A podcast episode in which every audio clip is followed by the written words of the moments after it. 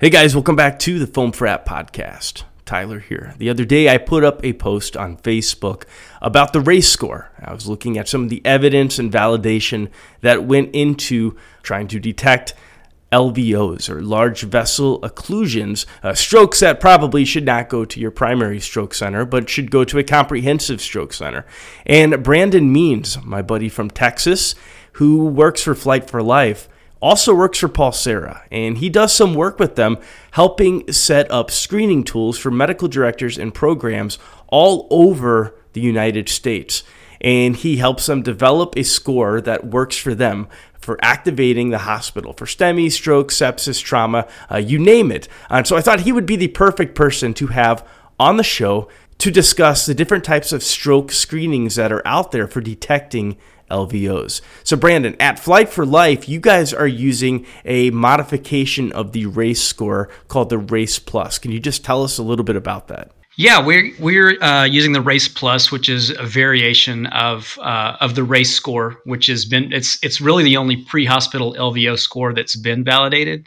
Uh, so so we did not develop the Race Plus score. We a program that that I was that I'd been working with in in Florida was using this, and uh, and so we we started using it in our program after evaluating a few other scores, and we use it currently for our you know our bypass stroke protocols to make transport decisions and identify uh, stroke severity in the field.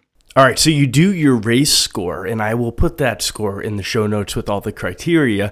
And if you get over a five, according to the traditional race score, uh, then that's pretty sensitive and specific for an LVO. Um, is that the same with the race score plus? Uh, with the race plus, it's a little bit different. Uh, you you still look at the at the numeric value, but um, it's it's more looking at just those three cortical stroke signs that are that are indicative of a large vessel occlusion. And so, if you have one or more of those, uh, it's it you know there's a plus added to the score. So that tells the receiving hospital that uh, it's likely that uh, this patient may be experiencing a large vessel occlusion. All right, well, if you don't mind, let's get into those three cortical signs that this may be a large vessel occlusion. Sure. And so the, the verbiage kind of varies a little bit from region to region, but uh, what you really are looking for with, and, and, this is with most of these LVO scores, whether you're using the VAN or the RACE or uh, uh, the LAMS, uh, the, the, the MAS that they use in Australia, there, there are a few of them out there, and there, there are more coming out. You know, every week I hear a new one. Uh, but they're all pretty much looking for the same things, uh, and which is uh, gaze deviation, uh, aphasia, and then agnosia or, or neglect. So if you can, those are kind of the three that are uh, indicative of of uh, your typical anterior circulation large vessel occlusion, which is you know most of the time going to be like your MCA vessel. Uh, these are these are all really good at picking up those anterior circulation strokes. Now, with the gaze deviation, they're going to have hemianopsia on one side, so they're going to kind of have a, a blackout or loss of vision in half of the field, and so their eyes will start to deviate towards the area that they can see, and uh, typically uh, that'll be off to the right. So if you see them looking off to the right, that would mean that they have the hemianopsia to the left and that that vision in that area is uh, either blacked out or blurred or somewhat distorted, and so they will look off to the right. Is that correct? Yes. Yep, and that's usually pretty indicative of, of a massive stroke. And then the next one you mentioned, aphasia, I think commonly gets misunderstood uh, because it's not the lack of the ability to speak, uh, but more so the ability to understand what is being said to them. Uh, so the patient may be speaking just fine, uh, but when you ask them something or you try to get them to follow a command, uh, they're not able to make sense of what you're saying. It's kind of a foreign language to them. Yeah, um, yeah. Some people, you know, kind of uh, they'll interpret that as as a slurring of speech, where that that's absolutely uh, not aphasia. So, uh, it, you know, it can be uh, identified as either a language disturbance in the brain or difficulty following commands. So it's not only it's not just expressive aphasia, right, or difficulty uh, verbalizing your thoughts. It's also uh, it can be a difficulty um, understanding. So I'm guessing aphasia has got to be a little bit harder to score. How are you uh, putting this into a quantitative measurement? So, so there are you know aphasia is a little bit different uh, than gaze deviation, uh, whereas in gaze deviation it's either there or not. It's a it's a uh, it's either absent or present. Uh, with aphasia, you know, you can have moderate aphasia, so you know some difficulty following commands or talking. Uh, but then with severe aphasia, uh, basically the patient will not be able to follow any commands or uh, or speak. All right, and the last one's got a fancy name too. What is that? Uh, agnosia. So that's basically the inability to recognize an object. So you know, you would ask the patient. Um, whose arm is this? And you could you know show them their arm or your arm. Uh, usually we'll show them their own arm. And if they recognize that arm you can ask them does you know does your arm feel weak? So then that's uh, just like aphasia that's uh, scored either a zero a one or a two for for normal moderate or severe so, you know, moderate would be they don't recognize the arm or they deny impairment. So they realize that, yes, this is my arm, but it's not weak, uh, where in fact it is weak if they can't lift it off the bed. Uh, that would be a one. If they don't recognize the arm uh, and they deny impairment, then that's that's considered severe. So that would score a two. So on your on your traditional race, uh, you know, that those you know uh, you could if you just had severe agnosia and gaze deviation you'd already be at a three uh, whereas with the race plus uh, again that cumulative score hasn't been validated since it's just kind of a spin-off of the race. It's just a little bit a little uh, a little more consistent. Since we don't see a ton of stroke patients in the field uh, you can replicate that a little bit uh, more effectively i guess with your typical ems agency that's that doesn't have you know like i work for we don't get to train on stroke every day. So we want something to uh, be re- reproducible. Now brandon it sounds like you and i are both pretty fortunate to have these comprehensive stroke centers uh, pretty close to our area. But what if you're listening to this and you don't? And you're going, dude, am I really supposed to bypass these hospitals to get a patient to a comprehensive stroke center an hour away? You know, that sounds insane. What's what's your response to that? In, in, my opinion, the window is just so much larger for for large vessel strokes. Right now, with advanced imaging, with uh, uh, CT perfusion and, and, MRI and MRA, uh, some of these uh, endovascular centers or comprehensive stroke centers are doing these procedures up to 24 hours after uh, the patient was last seen normal. So you don't have to be uh, an hour away from a comprehensive stroke center to be looking for LVO early. Now, I know it's not very uncommon for us to do a scene flight for a stroke patient or uh, go retrieve them from one of the smaller tertiary centers to get them to a comprehensive stroke center. Are you seeing the same thing uh, with Flight for Life? Yeah, I would say uh, more and more often now we're getting launched early uh, for strokes just because of the uh, now we have a comprehensive stroke center in our area. Uh, it's a we've we've done more training, more education. Uh, I think things kind of changed a few years back when when the first study came out that really showed a benefit for endovascular, uh, the MR CLEAN study that kind of uh, you know really pushed forward a few other studies that all showed very similar results. And uh, since then, I think that uh, it's kind of caught fire across across the United States and, and some other areas in the world. Awesome. All right, Brandon. So you got this patient. They uh, met your criteria for cortical signs of an LVO. Uh, you're sending the alert to your comprehensive stroke unit, and you arrive. Are they taking you straight to the cath lab? Are they kind of holding you over in the ED a little bit? How fluid is that transition for you? Uh, you know, it varies. It's uh, you probably have the same experience. You, you may have you may take you know two uh, identical patients to the same facility and have uh, completely different uh, completely different experience both times, uh, depending on the on the physician and the crew makeup and and you know so many other variables. Uh, but I do think that more and more they're starting to uh, realize that we're able to assess some of these things in the field, and and uh, even if they're not calling in everyone uh, right off the bat, I think they are definitely starting to mobilize the proper resources based on our findings. One of the things I think is important if you're listening to this is not to just give a radio report and tell them you have a race score of this or a van score, lamb score, blah, blah, blah, ABC score.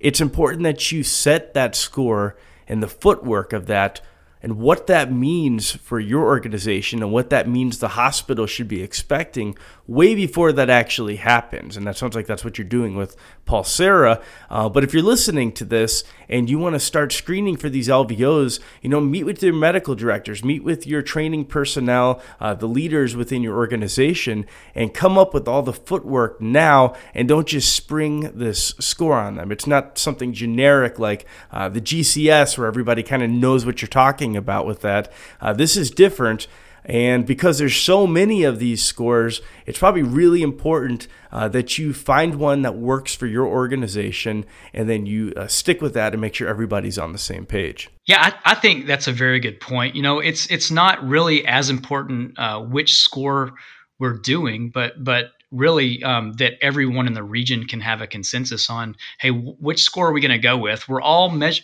you know a few of them are measuring some most of the same parameters.